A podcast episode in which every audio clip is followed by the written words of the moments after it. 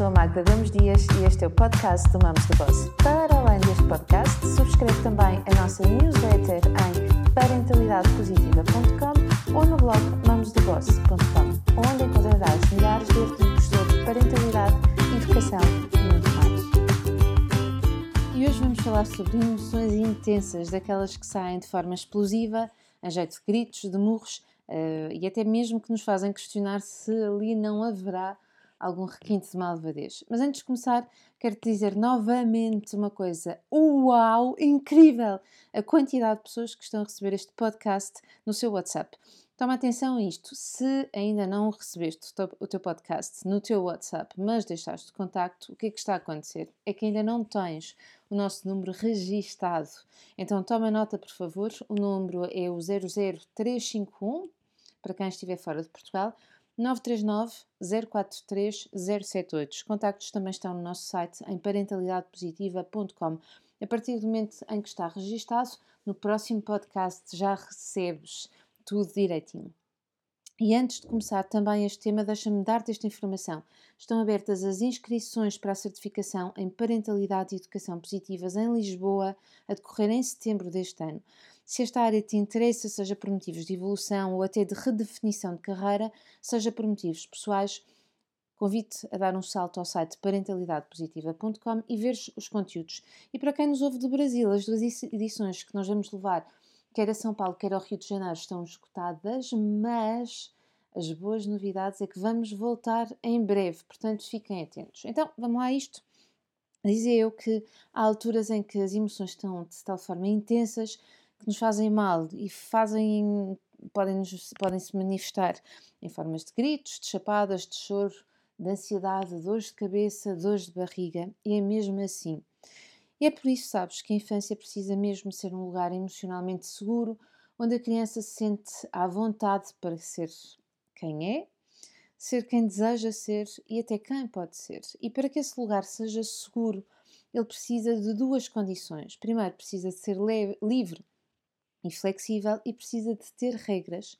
E o que é que eu quero dizer com isto? Eu quero dizer que todas as crianças precisam de uma definição muito clara daquilo que podem ou não fazer, seja em termos de regras de segurança, seja em termos de conduta. E nós, gente grande, sejamos os pais, os professores ou as pessoas que lidam com eles, precisamos de definir isso primeiro nas nossas cabeças e depois explicar. E porquê é que eu digo que precisamos definir isto primeiro nas nossas cabeças? Porque precisamos de saber por que razão é que estamos a aplicar aquelas regras e por que razão é que elas fazem sentido e porque é que os miúdos precisam de as entender. Por isso é que as regras e os limites, quando são justos e adequados, são mesmo muito interessantes. Espera aí, eu vou repetir aquilo que eu disse porque eu acho que se calhar só ouviste uma parte. Eu receio que tenhas só ouvido a parte em que as regras e os limites são interessantes. Claro que são, mas só o são quando são justos e adequados. E porquê? Porque, nós, repara, nós fazemos parte da equipa do nosso filho, não é? Então nós vamos querer ajudá-lo a não ter medo daquilo que lhe acontece em termos emocionais, porque estamos ali para ajudar. E como é que se dá esta ajuda sem que ela seja permissiva? Ora, imagina que o teu filho quer uma peça de Lego da irmã. E ela milhentas peças, mas ele só quer aquela e ela não quer emprestar e sabes, ela está mesmo no direito dela porque ela está com aquela peça na mão. Então, ele, zangado, começa a tirar todos os legos ao chão. Então, agora o que é que a gente faz? Dependendo da idade e da maturidade da criança, a primeira coisa a fazer é acalmar o ambiente e a tua presença pode ser o suficiente. Uma presença forte e serena. Isso treina-se. Então, assim que o ambiente estiver tranquilo, é importante dizeres ao teu filho que ele tem todo o direito de estar zangado, ele tem todo o direito de estar frustrado e até irritado. Mas aquilo que tu não vais deixar fazer é que ele agrida, tu não vais deixar ele ofender e não vais deixar que ele destrua o que está à volta dele. E não precisas dizer absolutamente mais nada. Mais, nem tens de resolver a questão. Podes apenas pedir que ele repare a situação apanhando aquilo que atirou ao chão. E nesta aprendizagem da gestão das emoções, eu considero humilhante obrigarmos os miúdos a arrumarem as coisas sozinhos a todo o custo. Então, se eu quero que ele se acalme, por que razão é que eu vou colocar no lugar onde a tensão e a revolta vão surgir?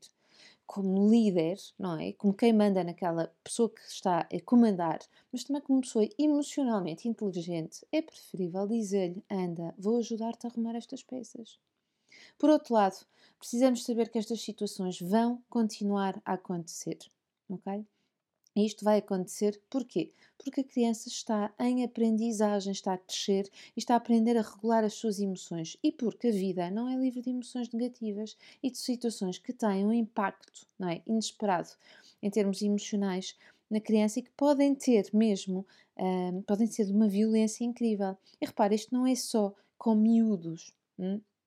Mas uh, já alivou. Então, nós precisamos, para que estas situações, e, e, elas vão continuar a acontecer, o que é que nós precisamos de fazer? Nós precisamos continuar a ser consistentes, ok?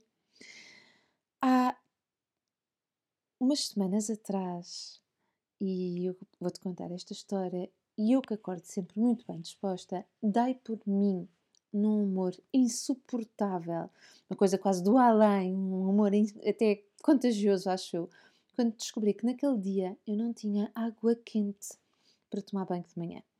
E foi literalmente um banho de água fria. Poucas horas depois, e com muito menos cortisol no sangue, eu percebi que muito possivelmente o mau humor naquela manhã se calhar até contagiou a minha família. E o que é que eu ganhei com isso? Nada. Mas eu quero que tu saibas o que é que me acalmou. Foi a gentileza da minha cara metade, que esteve muito atento a certos detalhes que para mim são importantes de manhã e garantiu que nada falhava. E quando nós temos pessoas destas na nossa vida, sabes, tudo corre muito melhor.